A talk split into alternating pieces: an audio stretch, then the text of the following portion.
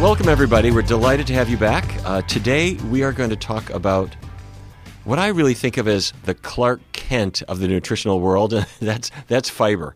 Now, don't go to sleep. Fiber. I know it's a boring word. When you mention the word fiber to a lecture audience, you can see half of them starting to doze off. But fiber is big stuff, and the reason I call it Clark Kent is hiding in that fiber is a Superman. Fiber can reduce your cholesterol level. It can help prevent cancer, and obviously everybody knows it can keep you regular and all the good things that come from that.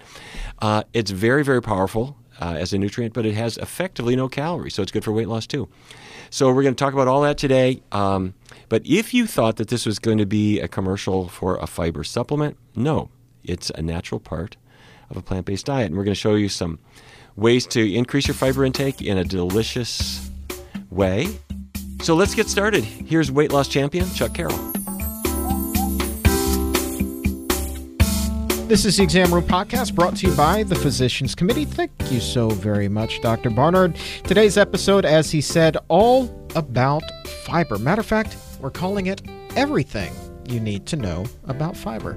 I'm the weight loss champion Chuck Carroll at Chuck Carroll WLC, good for Twitter and Instagram at PCRM and at Physicians Committee. That's where you're going to find a ton of nutritional knowledge and inspiration. Both of those accounts good for, shockingly, the Physicians Committee. But let's not talk social media. Let's talk fiber. Critical component to the diet. So, because this guy understands science way better than I do, uh, you went to medical school to understand it way better. true. We welcome back to the uh, the show my partner in crime, Dr. Stephen Neabore. Welcome back. Thank you, sir. Good to be back.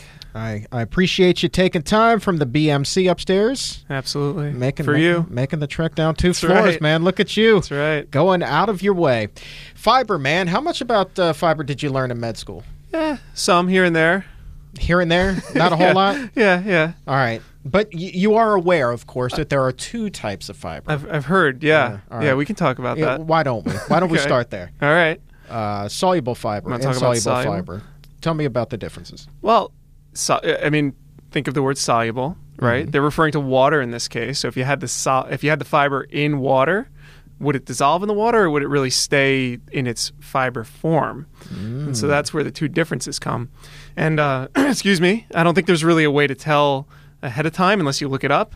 Uh, but if you want to do your own experiment at home, I guess you could put your fiber in water and see what happens and see if it's soluble or not. I don't know. right. That's a that's a very good point. Yeah. Uh, Metamucil that will be soluble. Is it? Are you, It's it it's gotta be. I might. I think it- Metamucil? a lot of the. You know. It has. I to should have be. looked up like you Metamucil put it before I in came water, in. You stir it up. It it dissolves. Yeah, I think you, you may be right. A lot of the laxatives tend to be insoluble. I'm not saying you're wrong. I actually didn't look that up. That's a good point. Yeah. Maybe that's something know. I should know. Watch, that's going to be on my uh, recertification test. Uh, Is Metamucil soluble or not? I think Lee Crosby, she's a dietitian. You she might know. right. She's going to be on the, the program here in a little bit. So stay Yeah. tuned. We'll It- we'll let you know. Well, the soluble fiber will absorb water better. So Right. if you're trying to get stuff moving downstairs, right. um, if you're going to pull more water into your intestines and your colon, it's more water is going to come out. Right, So, right. Um, oftentimes, like we're starting on the subject of bowel movements, but hey, that goes along with fiber. Starting strong. Um, if you're trying to get things moving, um, a lot of times the stool is kind of hard in there, right? So you want to add some water to it to soften it up to get it out. right. All right. All right. All right. Uh, so yeah, but but uh, correct me if I'm wrong. It Yeah. also kind of acts like a like a scrubber. The the insoluble Yeah. fiber when it goes through, it kind of cleans things up. Absolutely, yeah. And so your intestines are not just like one sheet of a rubber tube, you know?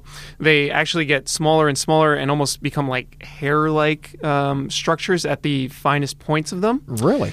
And they're, they, they go down almost to like single cell layers because they want to be able to absorb things. Right. Um, and your intestine, the primary purpose of your large inte- in- intestine, aside from holding things until you have a chance to get rid of them, um, the other purpose is to absorb water, actually, to keep us well hydrated, to make our bodies as efficient as possible. And so, being only one cell layer thick at its smallest point allows the water to, to transfer more easily into the blood, basically, and to get reabsorbed. So, going back to what you said about um, acting like a scrubber, those cells, those smallest cells at the end, don't stay there for very long because Right. stuff is constantly passing through, um, and it, it they do fall off. And they say that I think I I think I had heard it was about a third of the volume of the stool is actually cells from your intestines. Wow. Might be slightly off on that, but if I remember correctly, back to, to medical school in the uh, the colon chapter, I think it's about a third of the cells or so. But so the reason that you that you want to keep things moving along, one is it's waste. You don't want to stay in contact with things that are supposed to go down the toilet Right. for very long, right? Um, and then two is the longer that you are in contact with that, the higher your risk for maybe something going wrong, either um, diverticulosis, which is like an outpouching of the colon, um, or th- there's been kind of mixed studies talking about colon cancer and its relationship to constipation. I don't know that that's 100% clear, but I think that probably the more regularly that you're going to the bathroom and moving your bowels is probably a good thing. So, what is it about the fiber that actually makes you go? Is it just because it kind of builds up behind the waist and pushes it out, or does it kind of stimulate the muscles down there and say, "Hey, boys, it's time to evacuate"? Yeah, well, as I'm sure you know, there's only so much room down there, Right. Right. So when it starts getting full, it's it's time to get going. Um, but they consider fiber to be kind of a bulking agent. So some fiber we can digest and absorb actually and break down, and other fiber we don't actually break down. It kind of goes out the same way it came in Right. which uh, again kind of funny subject to It talk about weird, and i'm sure people are getting images in, the, in their mind How's but- your commute going? yeah, exactly. Right. Uh, the weather's getting nice, but um, yeah, yeah, but some fiber actually just works to kind of bulk up the stool and kind of keep things moving along. Yeah. So. Uh, you know, it, it, it works in some respect by, by holding onto water, like we said before, um, and that water takes up space in there as well and kind of keeps things soft and, and moving. Is one more important than the other, soluble versus insoluble?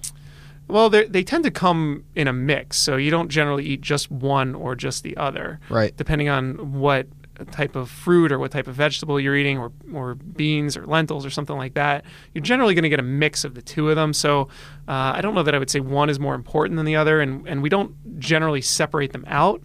So if you're getting them together, um, I don't know that I would I would say one is more important than the other.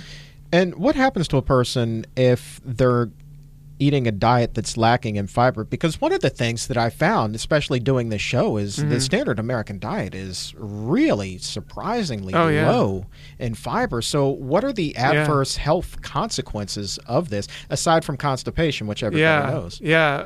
Um, well, being very low in fiber. Well, if I can just say one thing as an aside, everybody comes in worrying about protein. Right. Nobody has protein deficiency, with with very few exceptions. If you're getting enough calories, you're getting enough protein. But fiber, on the other hand, it's it's easy to not get enough. Like if you're eating meat all day long, there's no fiber in meat. Sure. Fiber only comes from plants, right? You and Right. I don't have fiber naturally building up in our bodies, um, but plants do, and we have bones. Plants have fiber. That's what keeps them growing up strong, you know, out of the earth.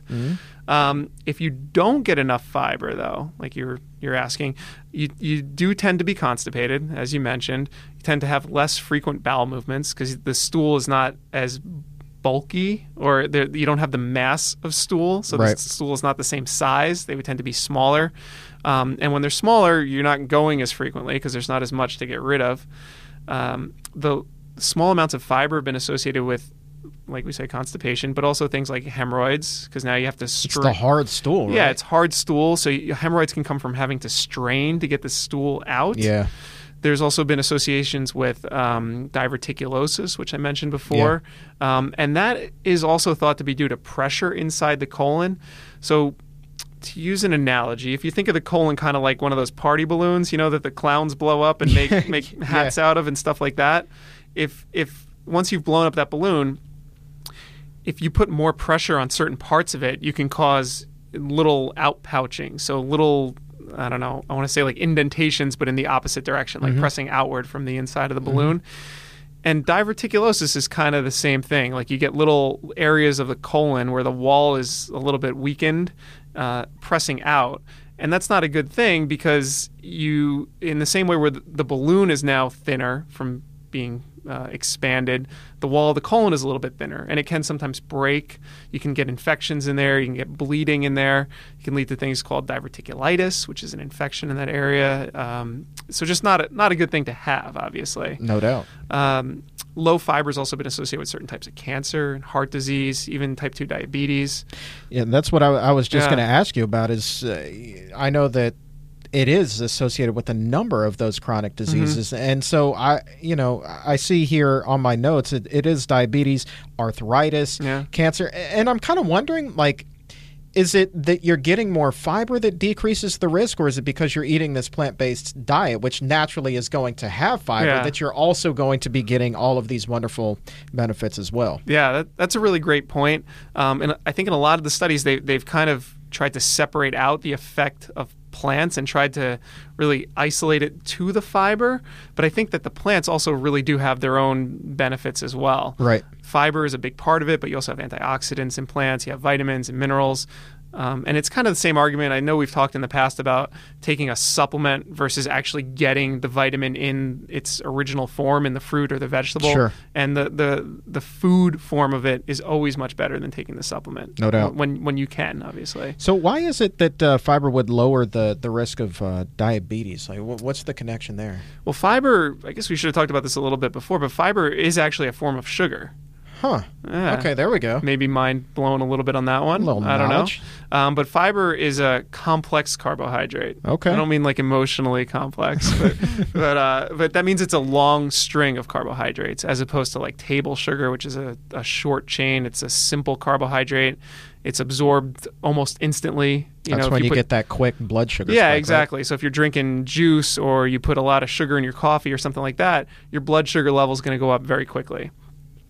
With uh, with complex carbohydrates, it takes a lot longer for the blood sugar to go up Aha. Very interesting. because they need to be broken down. Fiber is or complex carbohydrates are like a chain. So think of like a, a metal chain on a fence or something like Right. that. Um, your body basically has to cut apart the chain to to transfer it um, through your blood to go to your liver to go to the muscles to use them for energy. Um, and so when it's when it's a complex carbohydrate, a longer chain, it takes a little bit longer to break it down, basically. and that's why when I have uh, Lee Crosby on here Mhm. or Susan Levin, our nutritionists, our dietitians from upstairs, they always say that fiber keeps you fuller longer. Yeah. And it makes sense if it's taking longer for the body to break it down. Yeah, and remember too, it's absorbing water. So when it's in your stomach, you're also getting some more water absorbed with it. Um, it's going to slow the gastric emptying process, which Right. is a fancy way of saying it's going to stay in your stomach longer. Right. Uh, here's one that uh, arthritis. This one Yeah. kind of caught me by surprise. I I don't. I mean, just off the top of my head, I'm not really seeing where one could impact the other. But Yeah. you're the doctor. Yeah, I think I think part of it is um, the anti-inflammatory effect of the food containing the fiber. Right. Um, but then also, you know, fiber does it has been shown to help reduce heart disease as well, and so it, it really comes down to inflammation versus anti-inflammatory effects. And I, I tell my patients, I may have even said this on the show here before, but if you and I go out to the beach and we don't put any sunscreen on, we're going to come back looking like a tomato. Or our skin's going to be burnt to a crisp, What, right? Our pasty selves. Yeah, yeah, yeah, right. No, No. it never, never happened, right? But but so humans, we don't have anywhere near the antioxidant concentration that plants do. Right. If you think about plants, they live in the sun. They're out there every day. They're not putting sunscreen on. They need the ultraviolet light from the sun. Um, well, technically, the light from the sun, not necessarily the ultraviolet light from Right. the sun. But they don't get sunburn. They don't develop cancer anywhere near the extent that that humans would if we got sunburn. Right. And so the reason for that is that they're able to repair the damage done to their DNA, which is the step that causes cancer. If your DNA is damaged, it's it's just one of the steps that can lead to cancer. So if you get sunburned over and over and over again, your chances of skin cancer are much higher. But remember the plants are out in the sun not getting cancer, right? So they have all these antioxidants. When we eat them, we get those antioxidants in us going through our blood. They can help repair. They're anti-inflammatory as well. What forms of cancer uh, is a low fiber diet associated with? so it's been associated with uh, breast cancer. Um, the, the, the, the evidence, like I said, on colon cancer is kind of mixed. Some studies are showing that it, it increases rates of colon cancer. Other studies are showing maybe not so much. Um, th- those are the main ones that are coming to mind right now. I'd have to look on, on some of the other ones as well. Um, another one that kind of caught me by surprise. You eat more fiber. Mm-hmm. It seems like you're just going to breathe better because your lungs are healthier with a high fiber diet. Who knew? Yeah, I mean, again, remember everything.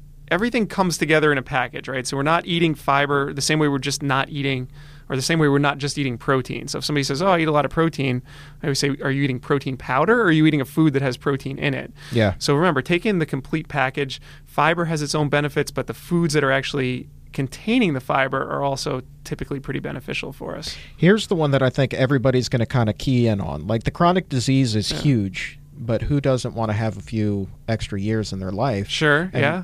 And life in their years. Eh, eh, yeah, see, Yeah. quality of life, That's quantity right. of life going together. It's a harmonious, Mhm. beautiful thing. Uh, what effect does a high fiber diet actually have on lifespan? I would think, based off of what we've been discussing, it would actually extend your life. Yeah, yeah, absolutely. I mean, so f- there's no cholesterol in fiber, Right. right? I mean, fiber is not cholesterol.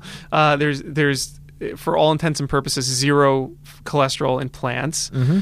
There's typically no saturated fats or anything like that, with with very few exceptions. So the fat content is very low. So the things that we know we want to basically minimize or keep out of our diet, you're, doing that. The more fiber you eat, the better off you're going to be. Um, and you know, the, I think the original studies on this, or at least some of the original studies, were done on uh, native African populations, actually, way back. Uh, probably the middle of the last century, where uh, Dr. Dennis Burkitt actually was studying um, some of the populations there, and he noticed that they the, the the people did not have the same diseases that the the Westerners had. So Right. the British you know population, the Americans were getting uh, colon cancer, appendicitis, gallbladder disease, obesity, type you know diabetes, um, and the the people in Africa that were eating a native diet didn't have those same issues. Um, and he was able to tie it into the fiber. Published a book on how on the importance of fiber. So that was kind of one of the original studies on it. Uh, now we know fiber consumption actually will decrease your mortality risk by about 10% with an increase in about 10 grams of fiber every day. T- 10 grams of fiber, that's not a lot. Uh, yeah, yeah, that's eat an extra fruit or two every day. You know, have some more beans. Uh, that's that's pretty incredible. Um, the the weight loss component with it is that primarily, to your understanding, because you're it is a complex carbohydrate and you're just staying full longer, so your appetite is you're, you're just more satiated, Yeah, basically. yeah, yeah, exactly. We want we want people to eat. I never tell my patients don't eat. You know, I mean, you can lose weight by not eating, but it's not sustainable. You Right. can't just not eat forever. Right. Um, and so, if you can eat more with fewer calories, so fiber, right? Mm-hmm. Um, you're gonna you're gonna still feel full, but you're gonna lose weight on top of that. And remember too, it, it holds water, it absorbs water. Water's gonna take up room in your stomach. It's gonna help with that satiety. You're gonna feel fuller longer. Um, it's gonna have a slower spike in your blood sugar also Mm-hmm. And therefore you're not going to have that crazy dip in blood sugar after you consume a really high fiber meal or sorry after a high sugar meal and let's let's end with this because mm-hmm. as you and I have discussed on the show ad nauseum, and, and I'm Yeah. sure that I have with other guests, is my big problem when I was still 420 pounds Yeah. was food addiction. Like Yeah. I was so woefully addicted to food. Come to find out through studying here and Yeah. speaking with with the physicians here, Yeah. that a lot of it may have had to do with gut bacteria. And Yeah. kind of what I'm learning here is that also fiber can alter and, and give you that healthier gut flora, which will reduce your food cravings. yeah yeah so there was a really good study really complicated and we could talk about just that study for an hour um, but the and maybe we can put a link to it somewhere there's a link sure. on the pcrm website but they basically found that that foods that were higher in fiber the the when the bacteria in your colon breaks down the fiber the waste product from the bacteria actually helps reduce your cravings for the the high fat foods Wow. so, i- in essence, eating more fiber helps decrease how badly you want to eat foods that are not good for you. Is a good way to think of it. Interesting. So some people have some hesitancy with going to a plant-based diet because they say, "Well, I really like what I'm eating now. I like either the, you know, the burgers or the hot dogs and stuff like that, or the pizza." Um, but that's why we say give us three weeks, give us a little bit of time, switch to a plant based diet, see how it works out for you. And just changing the microbiome, meaning the bacteria in your gut, can actually change the way that you think about foods. So again, I always say everything's connected. Even your gut and your brain are connected. That's funny. Like, I, I, I seriously, I want to go and I want to get my brain scanned, and I want to, I like, I want to see how my pleasure centers now react to like my favorite thing in the world, which is a spinach and kale salad with some Yeah. quinoa in it, Yeah. um, some garbanzo beans. Mm. You know, toss Making that me up. hungry. It, dude, it's Yeah, pretty good. yeah, some sun dried tomatoes, and you mix that, all- and and I'm telling you, man, I get such satisfaction Yeah. out of that, and that's something. Honestly, Steve, I could, Doctor Neabore, sorry, let me Yeah, be no, formal. that's all right. It's I. I feel like I could eat that every day Yeah. and be a content man. And so I'm wondering, like, are the same pleasure centers, am I reacting the same way to that as I did when I was still gorging on fast food? Yeah. And so is it just my gut bacteria has changed, but my wiring upstairs Yeah. in the dome is still very much the same? Well, your your wiring has changed a little bit as well because now you're I don't want to say addicted, but you're you're you're deriving pleasure from something different. So if 10 years ago you were eating hot dogs and french fries and cheeseburgers, now you don't have that same desire for it. You have a desire for something that's actually much better for you. Hmm.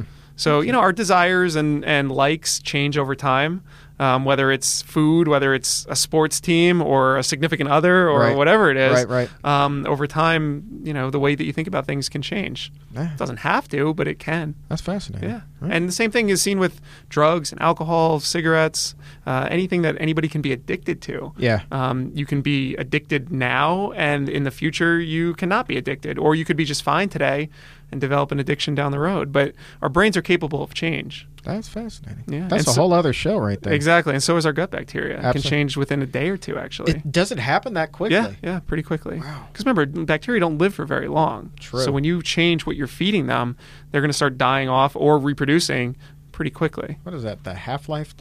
Is, is that what that's Yeah, called? life expectancy. Half life's expect- usually more like chemicals and radiation and stuff like that. But Do me a yeah. favor. Yeah. Bring me in your old medical books. Oh, my goodness. Let me let me study up so I can try to match wits with you the next time oh you're on goodness! the show. All right, we'll just turn to a random page and discuss whatever's on there. Um, I- think that you know there's probably a lot more that we could talk about with fiber. Sure. So odds are we'll have fiber part two Ooh, uh, okay. on the podcast. But uh, we're we're going to leave it at that for now. Um, Lee Crosby, registered dietitian from upstairs at the Barnard Medical Center. She's going to come down. She's going to get into the nutrition components, give you an idea of some of the more high fiber foods you could be eating. Yeah. Uh, really, really, just going to continue a very interesting conversation. So, uh, but with that, Dr. Neabore, thank you as always. Thank you, sir. You're a good man. You are as well. You're continuing to listen to The Exam Room, brought to you by the Physicians Committee. The weight loss champion Chuck Carroll here with you still on Twitter at Chuck Carroll, WLC. Good for Instagram as well. More importantly, though, please follow the Physicians Committee at PCRM and at Physicians Committee on Instagram. Equally important. If you're on Facebook, seek them out, like them there as well. If you've been listening to the show for any length of time, you know that I love a good success story. There is nothing better than sitting down with somebody else who has had this incredible journey. And I love comparing and contrasting what we have been through together. And I think that a lot of people will, you know, they may be listening to this. Maybe they lost a lot of weight. Maybe they really cleaned up their health. They're like, yeah, I went through that too. That's really cool. But everybody's story is unique. And today we have a real treat, a very unique story with Evan Bass. Evan, welcome to the show. Thanks so much, Chuck. It's it's great to be here. And I I just want to tell people. I know this is a podcast, so you're not going to be able to see a lot. But if you have not met or seen Chuck in person, I, I just want to describe something to you a little bit. The guy, he looks like I would say like a rugged blade. Okay, I mean that's kind of what he looks. He looks like like like. If he had a Texas accent, he'd be like Matthew McConaughey or something like that. I mean, it, it's it's and if you've obviously seen the pictures of him from before, it's a big difference. And you know, he's just you talk about the success stories. He's just one of the ones that shows you you have no idea what you may be able to achieve in life, what you may may be able to look like, feel like, and all of that. And that's it for this interview. I don't think we could go from there. Uh, you, no, you you are very kind. Um, but obviously, looking at your before and after photos, looking at you here today, you can actually hold that up for uh, the camera, which is right there. You've had quite the remarkable turnaround yourself. Um, your face is pretty much unrecognizable now compared to to where you were. Um, at your heaviest, where where were you at? Uh, I was I saw a two, an eight, and a five on the scale when I weighed myself, and I kind of had to lean over to look over my stomach to see the scale at that point. I never weighed myself after that, but I did go to uh, the drive-through several times after, so I was definitely between 285 and 300, and still ascending. And you're not that much taller than I am. Five seven, Yeah. uh, in you know in between haircuts. Yeah, I like I like that. All right, I'm, I'm, I'm gonna steal that. So yeah, I mean, you you get it. What was your waist at that point? It had to be 50 plus. right? So it was uh, well, it was forty four, but I would go to the tailor and have the pants adjusted. I actually went twice, and uh, the tailor literally was having a little bit of fun. He would point at my stomach and kind of laugh and say, "You're back." right. And you know. I didn't go after that. I actually got the um, the button extender things. Uh, I forget where I got them online or something. They didn't really even work. Man, that's it was- that's yeah. a rough moment though. Yeah. Uh, you walk in, you're back. I mean, that's. I'm sure the tailor thought that that was just a fun little quip. but Exactly. that- I mean, I'm sure that just cut you to the core. There's a lot of moments like that. There's a lot of indignities that you experience. And one of the things I remember was that when I'd walk into restaurants, I would always be seated uh, near the bathroom or near the kitchen. because. And somebody told me once who worked in a restaurant said, Evan, it's nothing personal. And I'd say, What do you mean? And he'd say, They're trying to do good business. And I said, What? And he said, They don't want morbidly obese people near the front of the restaurant by the window where people can walk by and see unattractive people walking in there. And I said, I, I mean, I understand the business angle, I, I do, but it was just an interesting sort of you know component of that. And um, there's many other other examples like that as well. I used to, uh, you know, the eating thing was so out of control when I would get coupons for you know pizzas and so forth, two extra extra large pizzas. Yeah, man. And I'd always have them delivered and meet the delivery guy outside, so he couldn't see that there wasn't like a 20 person party going on. There was a one person party Yeah. and um, you know all of that was sort of part of daily life Yeah. I, I remember I would actually order the business special, like for Mm-hmm. offices. So it'd be like six pizzas, and like that would do me for two days. right Um, and it, I, I always hoped that they just assumed that there was a party there. I never thought to turn music on in the background and you know hoot and holler and all of that stuff. I, I think though that like the delivery guys, like they know what the score is. I think mean, so. y- you're trying really hard to fool everybody, but you're trying even harder to fool yourself. It, that's what it is. That's completely what it is. And the reality is you know obesity morbid morbid obesity doesn't care. It, I, it doesn't doesn't care if you're a nice person if you're funny if you're a good tipper if you're you know all these things. It will take you out. Mm-hmm. it will take you out way before you should be done Yeah. in life Yeah. And at your funeral, people will say, "Oh yeah, Evan, yeah, he's a nice guy. You know, I don't know why you always rooted for the Vikings, man. They never won for him. Um, you know, yeah, he, you know, he, he made good food at his Super Bowl parties and all that, but you know, he could never get his weight under control. Yeah. and Yeah. now he's gone. Yeah. And now we can't ever call him again and you know hang out with him or ask him to watch my dog for me or any of the things that you do in life that you could have kept doing Yeah. for people. And you know, the great thing is there's ways to turn it around. For sure. Did you ever have any friends express concern to you about your weight? Absolutely. Um, in fact, uh, one in particular I want to talk about. I'm Sure. not. I'm not going to use her real name because she's fiercely guarded about her privacy. but um, she was a former college volleyball player, um, and actually she she had her name in their their record books. She was really good. She's Oh, about wow. 5'10", 5'11". and I met her in a tennis tennis class, and we wound up playing tennis together for a while on a team, doubles together. Mm-hmm. And in doubles, you can play when you're morbidly obese because you don't have to cover a lot of ground. Right. But occasionally, I would take a wild, crazy man run along the baseline after a ball and, you know, get to it or something. I couldn't turn around and run back because you have all that moment- momentum going. You're crashing into the fence. Sure. Okay. Sure. So I do all this, and people would say, "Oh, you know, good hustle. You know, nice shot." And she said something to me. I believe was the smartest, no worse than tied for the smartest thing anybody's ever said to anybody. It was, "You're doing all this at 285. Imagine how you'd play if you just lost 10 pounds." Mm. And to me, that was achievable. I, I could lose 10 pounds if I really got serious. I do want to play better. I want to be a better tennis player. I want to play better for her. I want to play, you know, win this match. Look at those people over there. I want to beat them. Yeah. And you know, she didn't say you got to lose 120 pounds. Right. Right. She said, "What if you lost 10 pounds? Imagine how much better you'd play." Right. And that planted a seed in my mind of I got to find a way to do this because she's right. I wonder if I could play better. So from there, she, you know, she would buy me all of these um, cooking utensils. She would try to teach me how to make food at home rather than going to fast food and going to all the dri- drive-throughs and all that stuff. And and Chuck, I was so pathetic that I made all the excuses in the world about why I wouldn't do it. Yeah. Oh, it's too late. Uh, the commute was too long. Oh, you know, the dishwasher's full. I even told her the knob. This is actually true. The knob fell off of the oven, and I couldn't get it back on. Oh man. Okay. Okay. And so at one point, this was a real turning point in my life. We were on the phone, and she was saying, you know, what'd you have for dinner or something? Because as she was trying to do a weight loss thing too, which was ridiculous because she didn't need, she did not need to lose any weight, but just as a, a solidarity thing.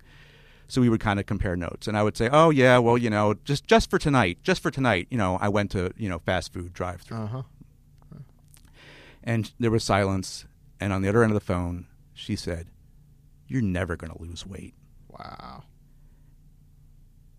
And it hung out there, and she immediately apologized, and she said, "I'm I'm sorry," and I said, "No, no, you're you're right." Mm-hmm. and I thought, you know, what have I done? I've taken somebody who she was never romantically interested in me or anything like that. I've taken somebody who just really out of the goodness of her heart just saw somebody who could maybe enjoy life a little more Right. and was probably going to not be around much longer. Yeah. And I took all of that generosity and kindness and I couldn't even I- I couldn't even use it. And I had made her so frustrated that she had to say something that she didn't even want to say, but she couldn't think of anything else to say at that point. Yeah. I'm sure it just came out. It just came out Yeah. exactly, and it really hung in my mind. And I just thought, you know, I wasn't like, "Oh, I'm going to show her I'm going to lose weight" because I, I couldn't. I was like, I can't believe I did that to such a good person to make her say that. yeah. And so, luckily, soon after that, I did see on uh, on a median strip, the same median strips where you see like buying gold and silver and you know all that stuff. Yeah. I saw a sign that said uh, co-ed fitness boot camp. Hmm. Uh, free free first class, uh, first class for free. And I thought, wow. Well, if the first class is free, what I have to lose, maybe I'll I'll try it. You know, it could be a good a good structure kind of thing. Right. And I thought if it's co-ed, well, it's probably not like super hardcore. Boy, was I wrong Was about that. Was this CrossFit? Actually, it was it was not CrossFit. It was um, a uh, a class run by a former Army Ranger. Mm-hmm. Um, his name is uh, Captain uh, Tom Kalka. Uh, one of the most uh, fantastic people who's ever been born. And he saw me on that first class, and I didn't make it 10 minutes through the 60 minute class. And later that day, he had the kindness to email me and say, I just want to check and see are you having a productive day at work? And I thought, why would he do that? I'm probably never going to go there again. But he reached out to me. Right. He didn't see me as a total and utter loss. And the other really profound thing that happened was that no one in the class, not one person there, and they're all strangers, no one rolled their eyes at me and was like, "Oh God, it's pathetic." You know, look at this guy. He can't even do a can't do a sit up, can't run 20 yards across the parking lot. yeah. Push up, pff, Forget take it. him all day. Yeah. No one, no one made me feel anything other than, "Hey, you know, good for you. Keep coming back." They probably didn't think too much about it at all. That's cool. And so I kept coming back, and there were all these people there. There were grandmothers in the class. There were people who had overcome cancer. There were people who had been in serious car accidents. There was there was a woman at least she was at least sixty seven years old. None of us knew exactly how old she was. They were working so hard, and I just looked and saw all these people are working so hard. There was one woman who had she had a back issue, and, and she would stay after class and stretch. She scared the heck out of me because she was so intense. She was so intense in class. And then when I got to know her, she was a great, great person. Her and her husband, I remained friends with for a long time. And I just thought, all these people are working so hard, and I've just been so destructive and so lazy for so long. You know, I, I've just got to try to catch up to them in any way, shape, or form. Yeah. And there was one day in particular, on a sweltering hot, I think it was in July or August day, we were doing this exercise in class where we would do a, a pyramid set of push ups 5, 10, 15, 10, 5, and then do a lap around the parking lot. Right. Everybody else had finished their push ups, done their lap around the parking lot, and was sipping water, waiting for the next exercise. I was still doing the push ups. So, in order to kind of keep me in sync with the class, the instructor, Tom, he said, just, just, uh, you're, you're doing great. Just run across the parking lot real quick, not around it, and then we'll, you know, get to the next thing. and I was just so enraged at myself because I let myself get to this point. All my fault, completely my fault Sure. of being in this condition. And I just slammed my, my hand against the mat and said, No, no. And I jumped up and I bolted around that parking lot. And as I did, those people in that class started clapping and they started cheering and said, Look at him go! Go! Go! Mad respect, man. and it was they had no idea the profound effect they had on my life at that moment because they could see that I was fighting back finally and they were going to they were to support me to fight back. And you know and then from there it just it just went. And and I want to say also for people that are struggling I needed to lose over 120 pounds. And you know it's really a the battle is 1 pound 120 times. Right. and there's going to be plateaus. There were three different times in my in my weight loss that I totally plateaued, and each time I changed something, whether it was what I ate, the intensity of how I exercised, adding different activities, exercises, and so forth, and it it kickstarted another round of, of weight loss. So there's always a way through. There's always a way through if you want to fight back. If you fight back, obesity cannot win. I love this inspiration. I love, man, you are the right guy to come on this show. I love it. And you know what? I, I'm dead serious. Like, I will tell you, and, and I will tell the old you, like, the fact that you did not want to give up on that day, you got mad and you used that anger to better yourself. That is phenomenal. That to me is a turning point because that is commitment. When you make that sort of commitment, that means that it's going to stick. And that is so important. If you would have just run across the parking lot and come back and be like, you're giving yourself an easy out, but Right, you didn't exactly. take it. You did not take it, and that is critical. Um, I gotta, I gotta jump to your diet. So you're Sure. going through all of this exercise, and you're going to the boot camp.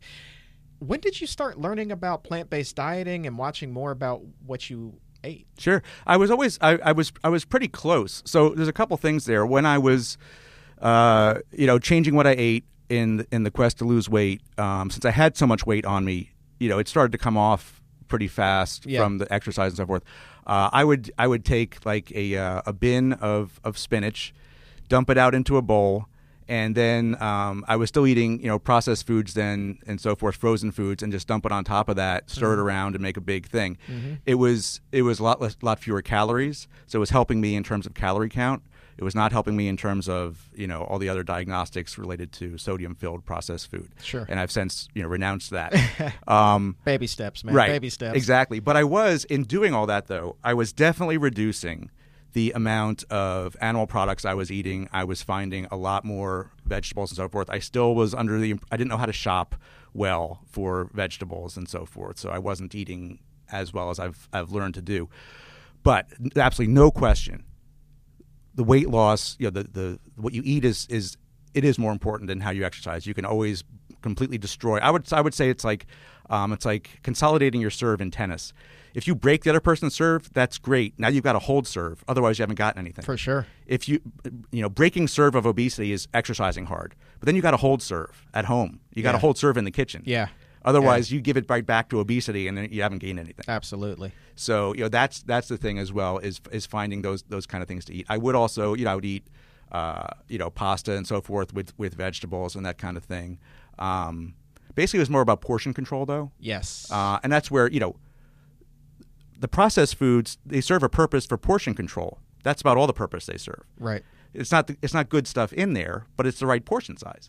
Right. So you can get the right portion size with better stuff. You just got to learn how to do that. Exactly. You want, I mean, you eat the right stuff, you get way more of it anyway. Absolutely. I mean, if you if you think back to it, you know, so many people will reach for that 100 calorie bag of Right. Chips Ahoy, and there's like five teeny tiny cookies in there, and there's only 100 calories. It's not that bad for me. It's like it's 100 empty calories that are filled with chemicals, and Yeah. garbage that you just don't need. Yeah. You know, like go get an apple. Like, Right. Chow down on that. Come on, come Yeah. on, man. Exactly. Um, so uh, the the woman that you were playing tennis with is she Yeah. the one that you know was like go check out this plant based diet thing, or was this something you just started to explore on your own? You maybe read it on the internet or something. Right, right. So this was so my my main weight loss occurred uh, when I was about 41 years old or so, 41, 42. Yeah. And I was still eating uh, animal products at the time. Yeah. Um,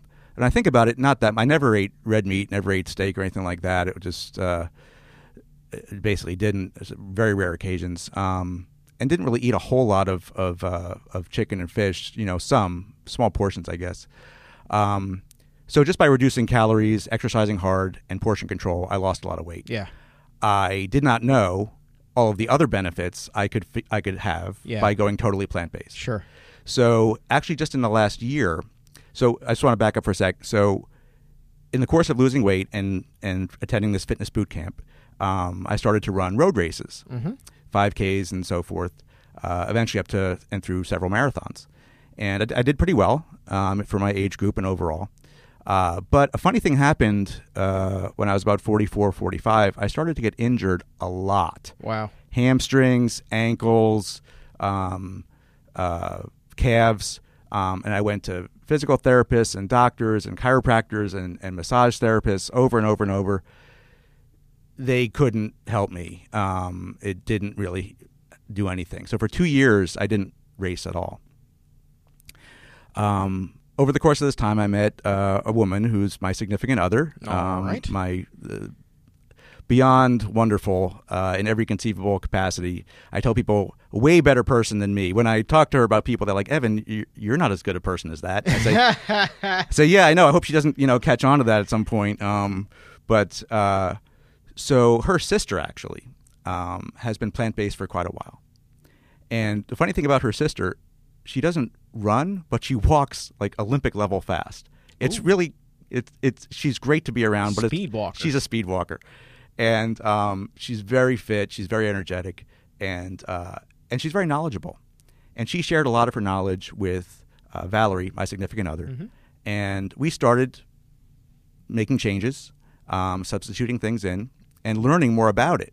And when you learn all the all the reasons why the marketing is so pervasive for the meat and dairy industry, uh, what they're trying to achieve and protect through their marketing.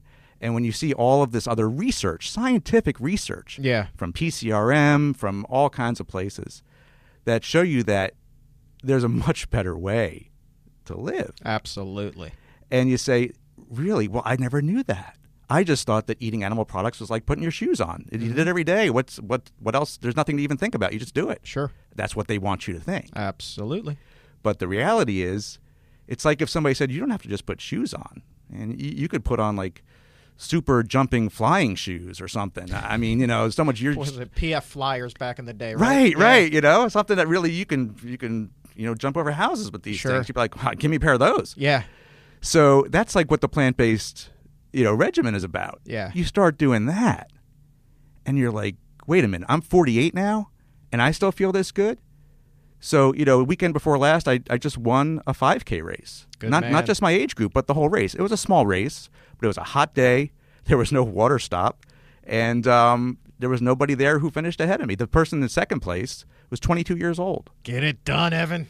So you know, it's just it, it's one of those things where you see it and you're like, now again, I'm five seven. I have no physical advantages over any other runner. I would love to be in a six foot one person running body for a race. That would be great. Yeah.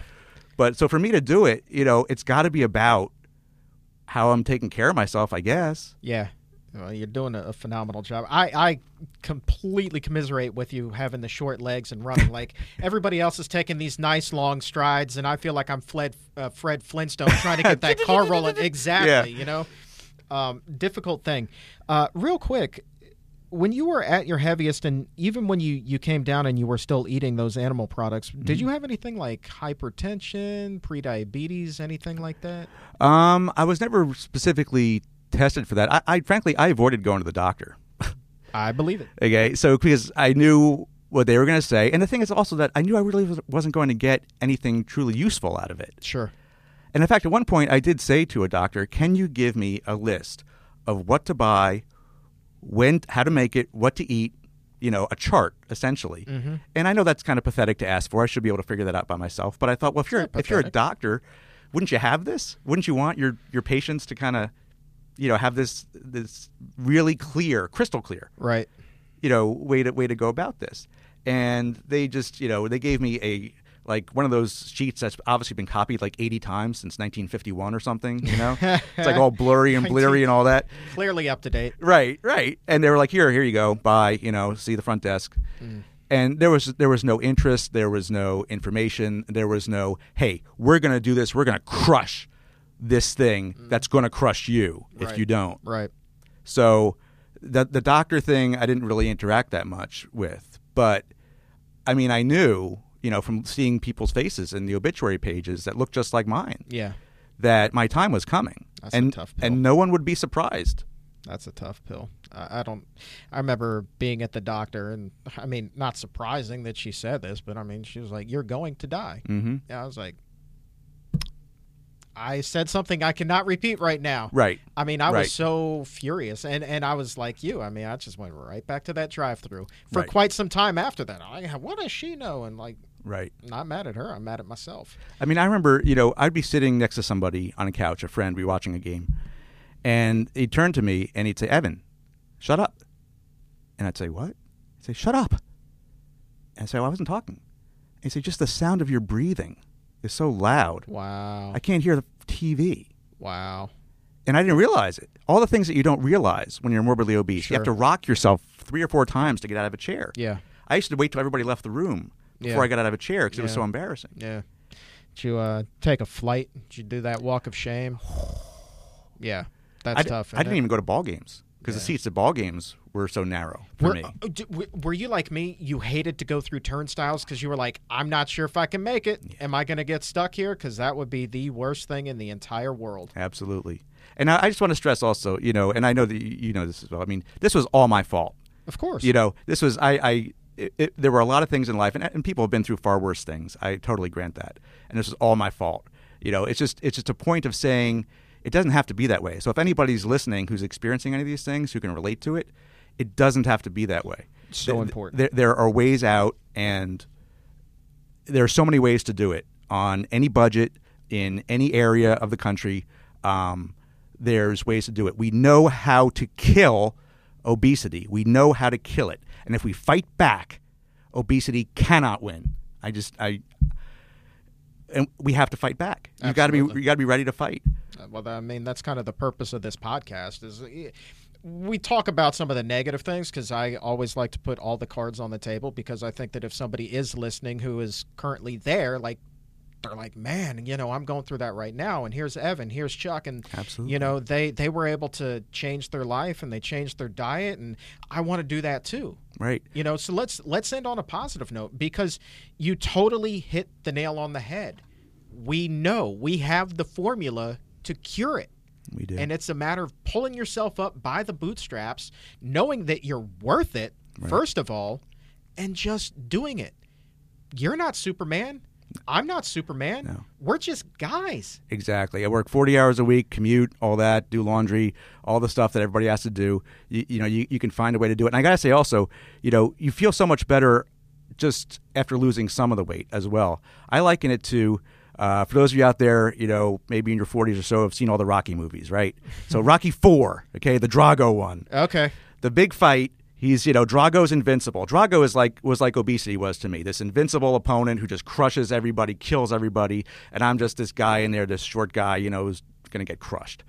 And you know, in the early rounds, it's going pretty bad for Rocky. He's getting knocked around and all that. That's what obesity did to me, you know, because it was hard. It was really hard in those boot camps and, and mm-hmm. eating different. But then remember the point where Rocky kind of pops him and cuts him, and the announcer's like, "He's he's cut, he's cut, Drago is cut," and it's like you know you, you hit back against obesity, and you see obesity have to see its own little trickle coming down its its face, and then you get that momentum, and you feel like you are a different organism altogether than what obesity started off standing over and saying, "You'll never win, you will die." Yep. Okay, well now we're in it. You coming from my head, you're going down. That's right. 12 round fight, man. We're only at round four. Only ex- exactly, and there's there's there's lots of fight in you if you're willing to fight back. Absolutely. And you know, it, it, it- on the on the plant based uh, point again, I just want to hammer home. You know, there are so many ways to do it, and I would just tell people if you go about it smartly with the right information, um, PCRM has. Uh, I believe it's free. Hmm? The 21 day kickstart online. And and you actually did that yourself out at GreenFare. Exactly. So GreenFare is a fully organic, one of only six totally certified organic restaurants in the whole country. Think about how many restaurants there are in the country. This is only one of six of them. Yeah. Totally plant based, um, and they take the PCRM 21 day kickstart and they make all the food for you. They give you four educational classes that show you why it all works. They take you on a shopping trip to a grocery store Love it. and and show you what what to shop for. And you're in there with a bunch of other people.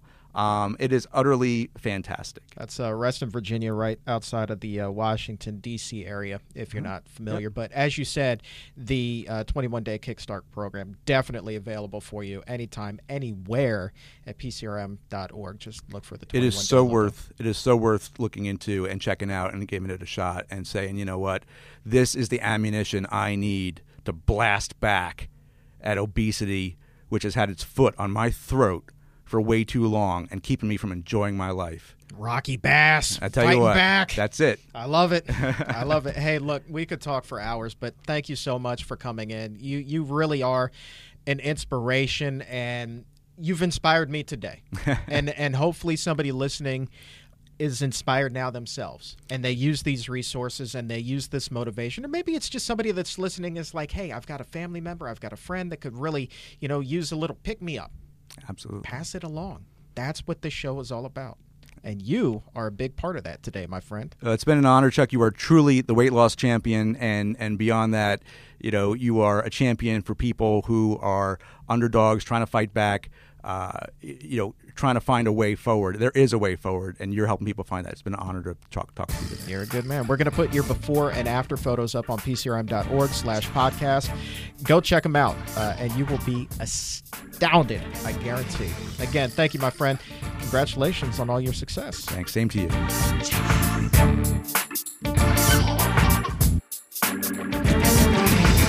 The Exam Room podcast brought to you by the Physicians Committee rolls on. Thank you to Evan Bass. What an inspirational story he has. I mean, just remarkable. I'm sitting across the table now from registered dietitian Lee Crosby up at the Barnard Medical Center. And Lee, this guy went from he says 285, but he said he kept going after that and just stopped looking at the scale and then loses all this weight, starts running, you know, did Wow. it 10K, 5K. He's got, you know, he's beating people out that are like 20 years younger than him now. Yeah, Like, I've never done a this? 10k. Should I I, be saying that on Well, air? it's all right. it's quite all right.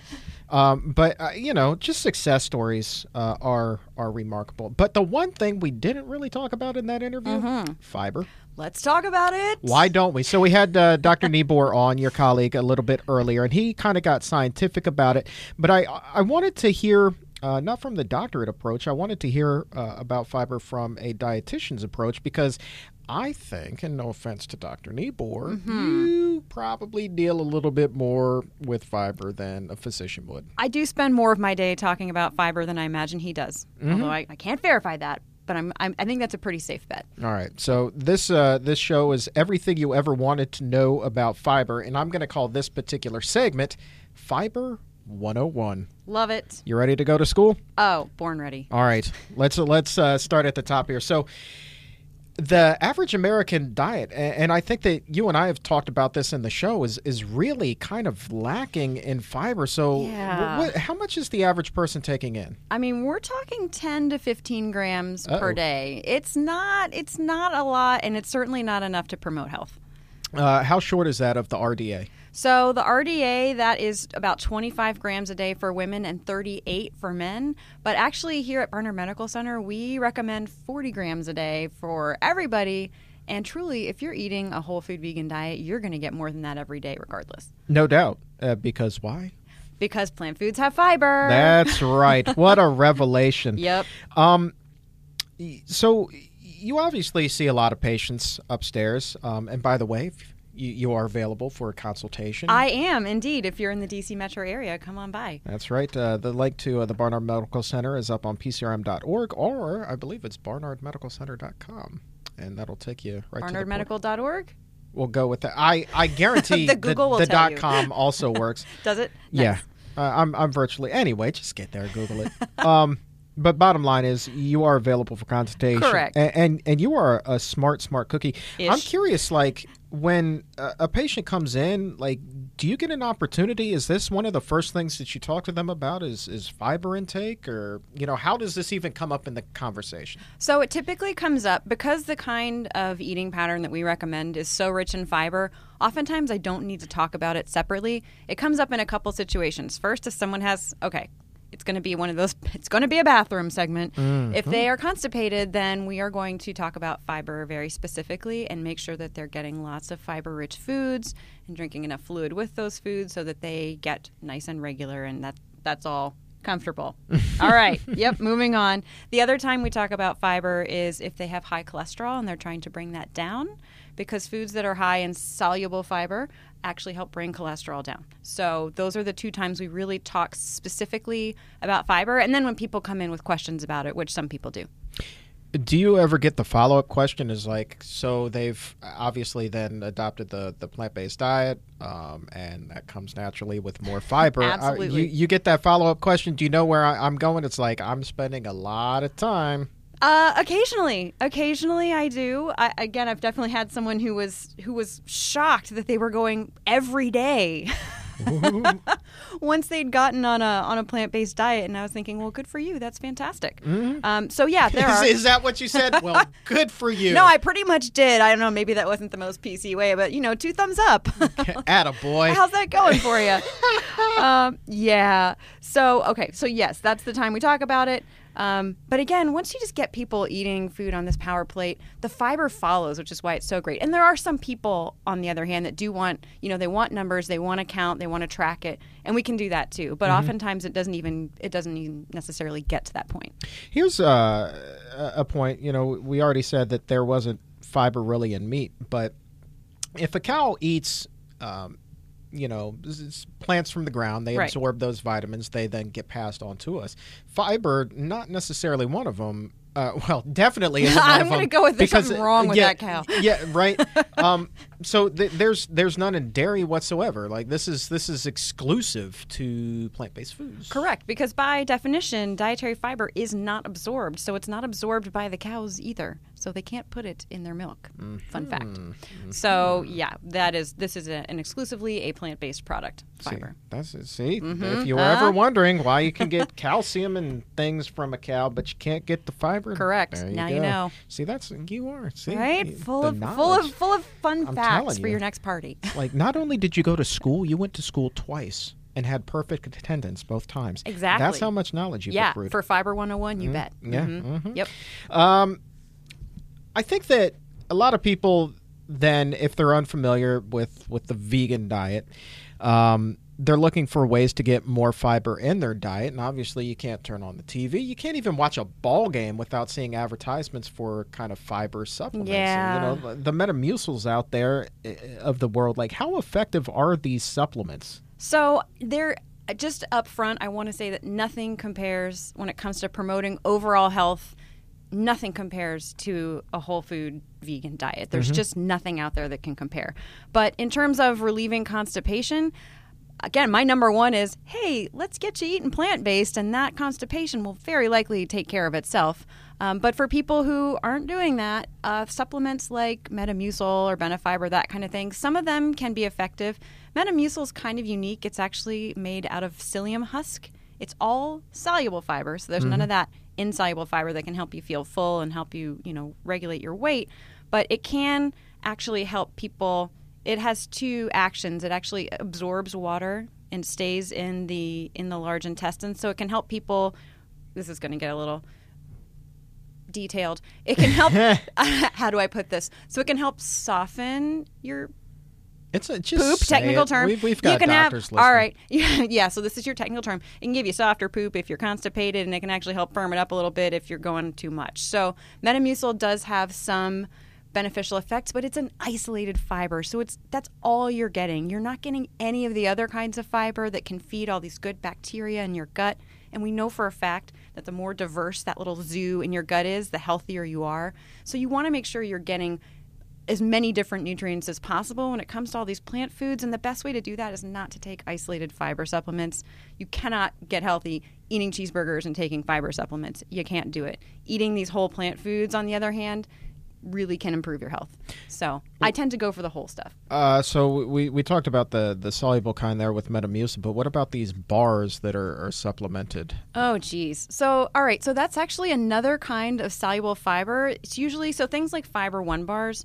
The number one fiber in those, and actually I checked on this, the number one ingredient in I think this was the oatmeal bar, one of the oatmeal bars for fiber one, is chicory root extract. And what that actually is in regular, well, it's not even, it's inulin. So it's a kind of soluble fiber that actually has some prebiotic action, so it can feed some of the good bacteria hmm. in your gut. But again, when you isolate it and plug it into this bar, what you're getting is a little bit of something good in isolation, along with, and I looked at the ingredient list, your corn syrup and sugar and canola and palm kernel oil versus getting that inulin out of asparagus or bananas or onions or garlic. Again, all of those we know promote health.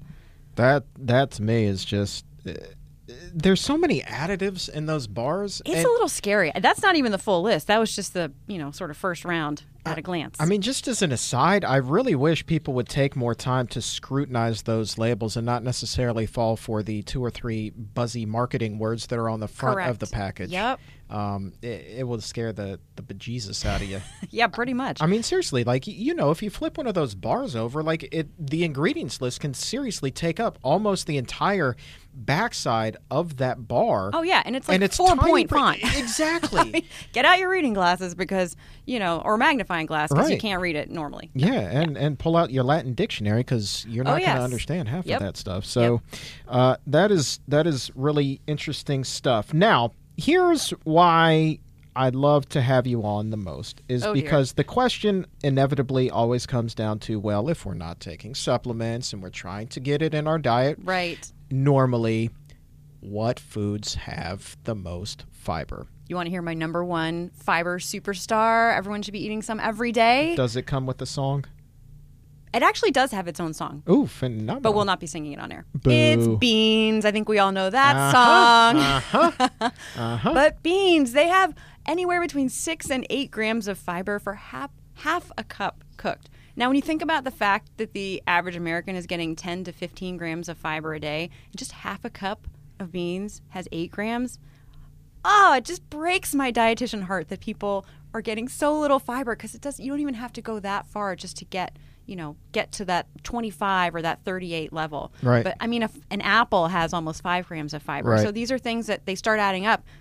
It's it's easy to get there as long as you're eating these whole plant foods. Well, see, now here's the thing, eh, and I'm certainly not encouraging anybody to eat a hot dog. I, w- I would say definitely go and get the veggie dog. But I remember even growing up, like hot dogs and baked beans always went together. And so if you get vegetarian baked beans, Oh yeah. I mean, you know, th- there's there's a good shot oh of yeah. fiber right I mean, there. yeah, you're that's again, and it's funny. I look at that 10 to 15 grams and I think, gee, that's like I eat more fiber than that for breakfast. Yeah, easy. it's just as part of my breakfast. Yeah. So it it just you know go go get some of those whole plant foods.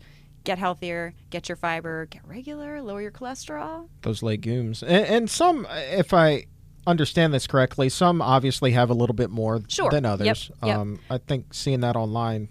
Matter of fact, we can put this up on pcrm.org/slash podcast. As we'll put up a nice little graphic that kind of clues you into some of the the higher content ones. You, you talked about the the eight gram average, but are what what do you know about which ones in particular will give you the most bang for your fiber buck? Well, again, if you're eating if you're eating this whole food vegan diet, you don't really need to worry about getting not enough fiber, Right. but black beans are way up there, so that's one of them. And I will just say in general, beans, lentils and peas, the other reason I like them is not just the amount of fiber they have, which is great. They do, you know, 6 to 8 grams, that's quite a lot just in mm-hmm. this little bitty half cup, but they have both kinds of fiber. Right. They've got the insoluble to, you know, keep you full, clean things out. They've got the soluble to help lower your cholesterol. So you're getting all the good stuff in one food. And did I mention it also can help manage blood sugar, not just the day you eat them, but the next day? It- the it bean carries people, over. Yes, the bean people really need to pay me because I cannot say enough good things about beans. I did not realize that it, Yeah. it had a good 24 hour effect mm-hmm. there. And part of that's because of the effect that these great fibers in beans have on the microbiome.